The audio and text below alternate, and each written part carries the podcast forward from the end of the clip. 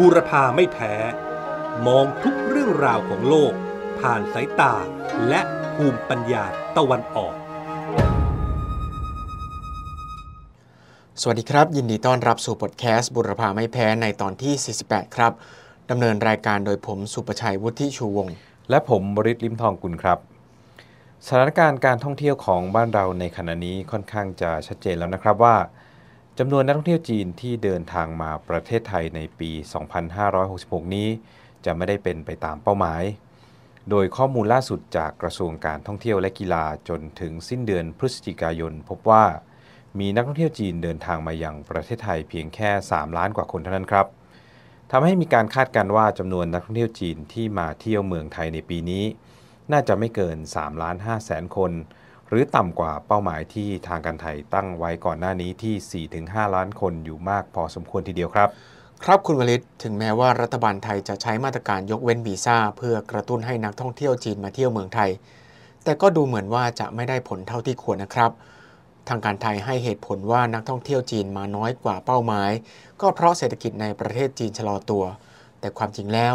นี่เป็นแค่สาเหตุหนึ่งเท่านั้นนะครับ พอดแคสต์บุรพาไม่แพ้เราเคยนำเสนอไปแล้วว่า สาเหตุหลักที่นักท่องเที่ยวจีนไม่มาเที่ยวประเทศไทย ก็เพราะกังวลเรื่องความปลอดภัยครับ ผมได้ลองใช้ภาษาจีนที่แปลเป็นไทยว่า ไทยไม่ปลอดภัย สืบค้นข้อมูลบน Search Engine อันดับหนึ่งของจีน คือไปตู้ ผลปรากฏว่าเจอข้อมูลที่เกี่ยวข้องมากกว่า 47 ล้านชิ้น นี่ก็แสดงให้เห็นชัดเจนนะครับว่า เรื่องของความปลอดภัยส่งผลอย่างมากต่อการท่องเที่ยวของประเทศไทยครับ ครับความกังวลเรื่องความปลอดภัยของประเทศไทยนั้น มีทั้งเหตุอาชญากรรมที่เกิดขึ้นจริง ๆ ยกตัวอย่างเช่น เหตุกราดยิงที่ห้างสยามพารากอนเมื่อต้นเดือนตุลาคมที่ผ่านมา หรือคดีที่เกี่ยวข้องกับอาวุธปืนอีกหลาย ๆ ครั้งนะครับ ซึ่งเรื่องราวต่างๆ เหล่านี้ ชาวจีนล้วนรับรู้จากข่าวสารผ่านช่องทางต่างๆ นอกจากนี้ก็ยังมีอินฟลูเอนเซอร์ชาวจีนอีกส่วนหนึ่ง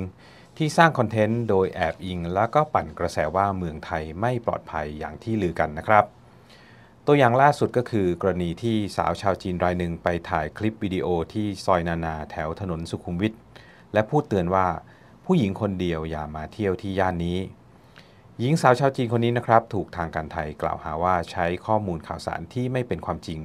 เพื่อหวังจะ discredit ประเทศไทย แต่ว่าเธอก็เป็นหนึ่งในอินฟลูเอนเซอร์ชาวจีนที่นำเสนอเรื่องราวเกี่ยวกับประเทศไทยโดยเฉพาะ ทั้งยังมีฐานแฟนคลับชาวจีนนับล้านคนครับ โดยเหตุนี้พฤติกรรมของเธอจึงส่งผลกระทบต่อความเชื่อมั่นของชาวจีนที่มีต่อประเทศไทยอย่างมากครับ ครับคุณวลิตเมื่อไม่กี่เดือนที่ผ่านมามีภาพยนตร์จีนเรื่องหนึ่งที่ใช้ชื่อว่า No More Bets หรือชื่อภาษาจีนก็คือกูจูอีจือซึ่งเป็นสำนวนจีนที่แปลว่าเดิมพันครั้งสุดท้าย ภาพยนตร์เรื่องนี้ถูกกล่าวขวัญกันอย่างมากว่า เป็นภาพยนตร์ที่ส่งผลสะเทือนต่อการท่องเที่ยวของประเทศไทย และหลายประเทศอาเซียน เพราะว่าหนังเรื่องนี้ได้เปิดเผยเรื่องของขบวนการหลอกลวง หรือที่เราเรียกกันว่าแก๊ง call center จนทำให้นักท่องเที่ยวจีนหวาดกลัว และไม่กล้าเดินทางมาท่องเที่ยว ผมได้ดูภาพยนตร์เรื่องนี้ผ่านทางช่องทางของประเทศจีน และในพอดแคสต์บุรพาไม่แพ้ในวันนี้ ผมจะใช้ตัวอย่างจากภาพยนตร์เรื่อง No More Bet เพื่อเล่าถึงขบวนการอาชญากรรมข้ามชาติ ซึ่งไม่เพียงเกี่ยวข้องกับการหลอกลวง การพนันออนไลน์ การขโมยข้อมูลและอาชญากรรมทางเทคโนโลยีเท่านั้น แต่ยังเป็นขบวนการค้ามนุษย์ หลอกลวงคนไปทำงาน โดยอ้างว่าจะให้เงินเดือนสูงๆ แต่ความจริงแล้ว คนที่เข้าร่วมในขบวนการก็เหมือนกับถูกลักพาตัว กลับไม่ได้ไปไม่ถึง และยังถูกทรมาน ถูกทำร้าย จนถึงถูกฆาตกรรมเสียชีวิตก็มีครับ ครับภาพยนตร์เรื่อง No More Bets เข้าฉายที่ประเทศจีนในวันที่ 8 สิงหาคมปีนี้นะครับ แล้วก็ใช้เวลาเพียงแค่ 15 วันก็ทำรายได้ทะลุร้อยล้านหยวน หรือ 500 ล้านบาททีเดียวเลยนะครับ ผู้ที่ไปชมภาพยนตร์เรื่องนี้ต่างพูดกันปากต่อปากว่า หนังเรื่องนี้ได้เปิดเผยถึงความน่ากลัวของขบวนการหลอกลวงออนไลน์ จนปลุกกระแสที่ว่าถ้าคนไปชมภาพยนตร์เรื่องนี้เพิ่มขึ้นหนึ่งคน ก็จะมีคนที่ถูกหลอกลวงลดน้อยลงอีกหนึ่งคนทำให้หนังเรื่อง No More Bets ยืนโรงฉายในประเทศจีนได้ยาวนานถึง 3 เดือนทีเดียวครับ ทั้งยังทำรายได้สูงสุดเป็นประวัติการมากถึง 4,000 ล้านหยวน หรือราวๆ 20,000 ล้านบาทเลยทีเดียว เนื่องจากหนังเรื่องนี้มีผู้เข้าชมในประเทศจีนมากกว่า 90 ล้านคนเลยนะครับ ภาพยนตร์เรื่อง No More Bets ยังได้เข้าฉายในต่างประเทศอีกหลายประเทศนะครับ ยกตัวอย่างเช่น แคนาดา ออสเตรเลีย สหรัฐ อังกฤษ มาเลเซีย สิงคโปร์ แล้วก็ฮ่องกง แต่ว่าก็มีบางประเทศที่สั่งห้ามฉายนะครับ เช่น ประเทศกัมพูชา ที่บอกว่าในภาพยนตร์เรื่องนี้มีฉากที่คล้ายคลึงกับประเทศกัมพูชา แล้วก็มีตัวอักษรมีตัวหนังสือที่คล้ายคลึงกับภาษาเขมรทำให้คนเข้าใจได้ว่ากัมพูชาเป็นแหล่งของขบวนการอาชญากรรมออนไลน์ทำลายภาพลักษณ์ของประเทศ จึงมีการสั่งห้ามฉายในกัมพูชาครับ ครับคุณวลิตไม่เพียงกัมพูชาเท่านั้นนะครับที่อ้างว่าได้รับผลกระทบเชิงลบจากภาพยนตร์เรื่องนี้ ประเทศไทยเราก็เช่นเดียวกัน โดยคุณพวงเพชรชุนละเอียด รัฐมนตรีประจำสำนักนายกรัฐมนตรีได้เข้าหาลือกับนายหานชื่อเฉียง เอกอัครราชทูตจีนประจำประเทศไทยว่า ภาพยนตร์จีนเรื่อง No More Best นำเสนอภาพที่อาจส่งผลกระทบต่อการท่องเที่ยวของไทย โดยมีภาพที่สื่อถึงวงจรช่อโกง การค้ามนุษย์ การค้าอวัยวะในตลาดมืด และแก๊ง call center รวมถึงการจับคนเรียกค่าไถ่ซึ่งอาจส่งผลทำให้นักท่องเที่ยวจีนมีความกังวลในการเดินทางมาท่องเที่ยวในประเทศไทย นางพวงเพชรกล่าวว่า จากการตรวจสอบข้อเท็จจริงพบว่า ภาพยนตร์ดังกล่าวไม่ได้มีการถ่ายทำที่เมืองไทย แต่มีบางฉากที่มีภาษาไทย จึงทำให้เกิดการเข้าใจผิด เกิดเป็นกระแสวิพากษ์วิจารณ์ในโซเชียลมีเดียของจีน จึงได้หารือกับท่านทูตจีน เพื่อให้สื่อสารไปยังชาวจีนให้เกิดความเข้าใจว่า รัฐบาลไทยยืนยันว่าประเทศไทยมีมาตรการรักษาความปลอดภัยในการดูแลนักท่องเที่ยวอย่างเข้มงวด พร้อมขอให้ทางการจีนประสานแลกเปลี่ยนข้อมูลข่าวสารกับไทยอย่างใกล้ชิด สกัดกั้นปัญหาการเกิดข่าวปลอมที่สร้างความเสียหายระหว่างสองประเทศ ครับคุณสุชัยจากท่าทีของคุณพวงเพชรและรัฐบาลไทยแล้ว หนังเรื่อง No More Bets คงไม่มีโอกาสได้เข้าฉายในโรงหนังของบ้านเราแน่ ๆ เลยครับ คุณสุชัยได้ดูภาพยนตร์เรื่องนี้แบบเต็ม ๆ แล้ว คิดว่าเนื้อหาสอดคล้องกับความเป็นจริงแค่ไหน แล้วก็ทำไมภาพยนตร์เรื่องนี้ถึงส่งผลกระทบได้มากมายมหาศาลถึงเพียงนี้ครับ ครับคุณวลิตผมขอ spoil เนื้อเรื่องสักเล็กน้อยนะครับ ตัวเอกในหนังมี 2 คนนะครับ คนหนึ่งเป็นชายหนุ่มที่เป็นโปรแกรมเมอร์ผู้เชี่ยวชาญด้านคอมพิวเตอร์ อีกคนหนึ่งเป็นนางแบบสาวสวย ทั้งสองคนถูกหลอกลวงว่าจะได้ไปทำงานได้เงินเดือนสูงๆในต่างประเทศ แต่ว่าเมื่อเดินทางไปถึงแล้วกลับพบว่านี่คือขบวนการหลอกลวงออนไลน์ครับ ทั้งคู่ถูกข่มขู่ให้ทำงานให้กับขบวนการอาชญากรรม จะหนีก็หนีไม่ได้นะครับ เพราะว่าถูกควบคุมตัวตั้งแต่เดินทางมาถึง และสถานที่ตั้งของขบวนการก็ปกปิดมิดชิด มีกลุ่มคนที่ติดอาวุธคลุ้มครองอยู่ กลุ่มคนที่เข้ามาทำงานกับแก๊ง call center นั้นมีทั้งคนที่รู้ดีว่ามาทำงานกับขบวนการอาชญากรรม แต่ก็ยินยอมพร้อมใจ เพราะว่าอยากจะได้เงิน ซึ่งข้อมูลจากตำรวจบอกนะครับว่าคนกลุ่มนี้มีอยู่แค่ราว 10%เท่านั้น โดยคนส่วนใหญ่ราว 90%ล้วนแต่ถูกหลอกลวงมา โดยหลงเชื่อตามโฆษณานะครับว่ามาทำงานโรงแรม หรือบ่อนคาสิโนถูกกฎหมายแต่ว่าพอมาถึงแล้วก็ถูกข่มขู่และกักตัวเอาไว้ให้ทำงานกับขบวนการอาชญากรรม ครับท่านผู้ฟังการหลอกลวงคนมาทำงานในลักษณะนี้ แท้จริงแล้วก็คือการค้ามนุษย์นะครับ ซึ่งหลายคนอาจจะคิดว่าเป็นเรื่องไกลตัวนะครับ เรื่องการค้ามนุษย์เนี่ย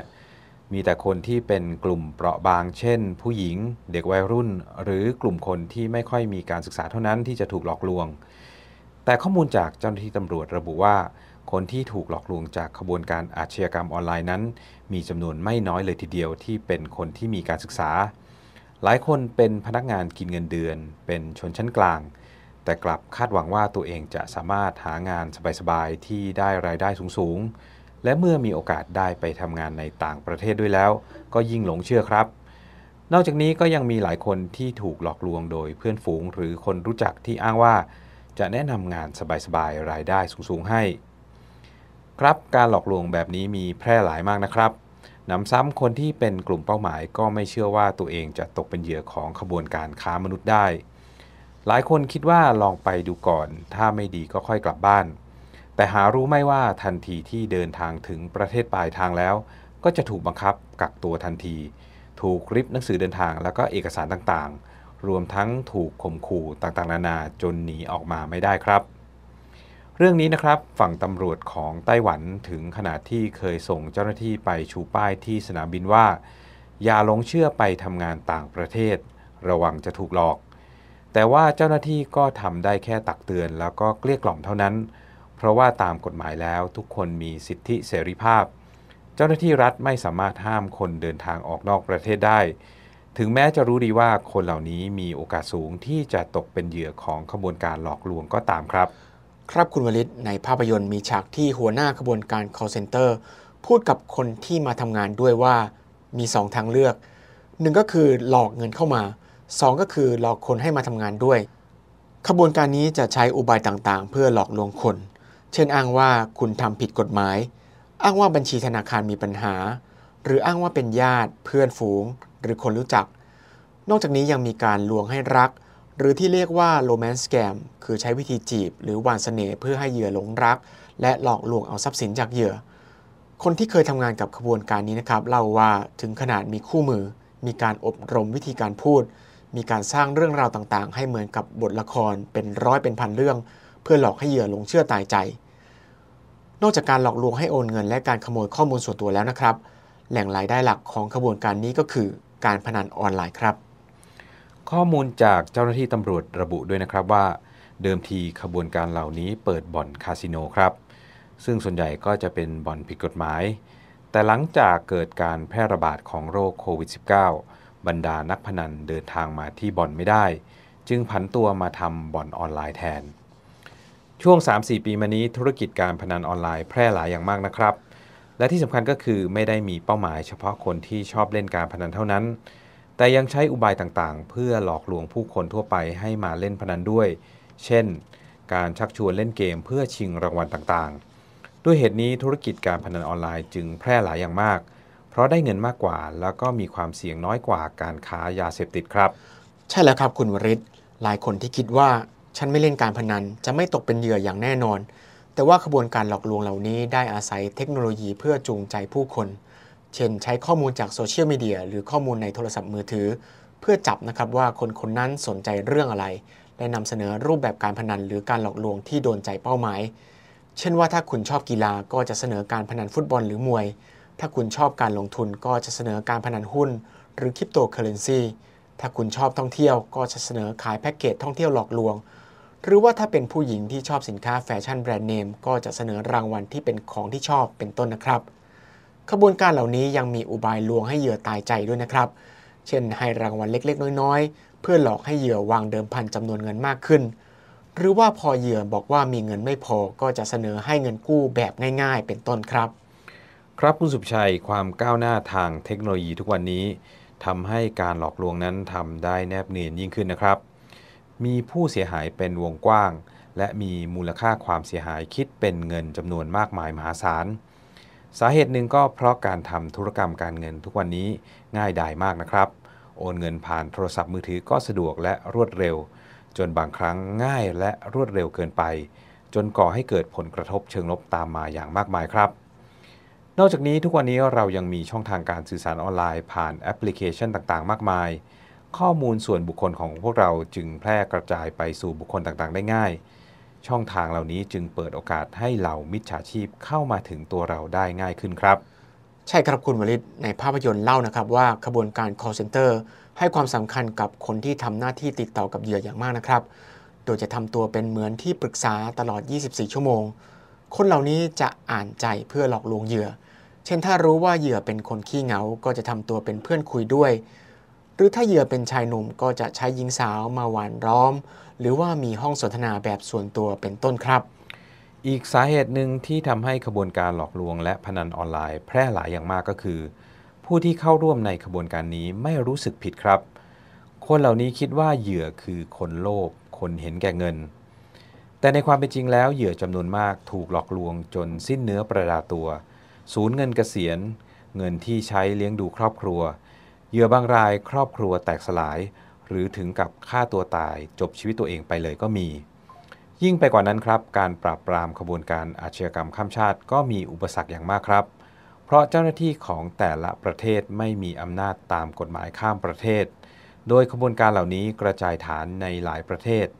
call center อยู่ในประเทศหนึ่งเซิร์ฟเวอร์คอมพิวเตอร์อยู่อีกประเทศหนึ่ง เงินที่หลอกลวงมาได้ก็ยกย้ายไปอีกประเทศหนึ่งอย่างรวดเร็ว ทำให้การติดตามทรัพย์สินของผู้เสียหายนั้นทำได้ยากมากครับ นอกจากนี้ยังมีประเด็นเรื่องผลประโยชน์ร่วมกันของผู้มีอิทธิพล เจ้าหน้าที่และนักการเมืองในประเทศต่างๆ ที่คอยให้การคุ้มครองขบวนการอาชญากรรมออนไลน์เหล่านี้ด้วย ยกตัวอย่างเช่น สงครามยืดเยื้อในพื้นที่ภาคเหนือของพม่าในตอนนี้ สาเหตุหนึ่งก็เพราะว่าทางการจีนต้องการกวาดล้างขบวนการหลอกลวงออนไลน์ และแก๊ง call center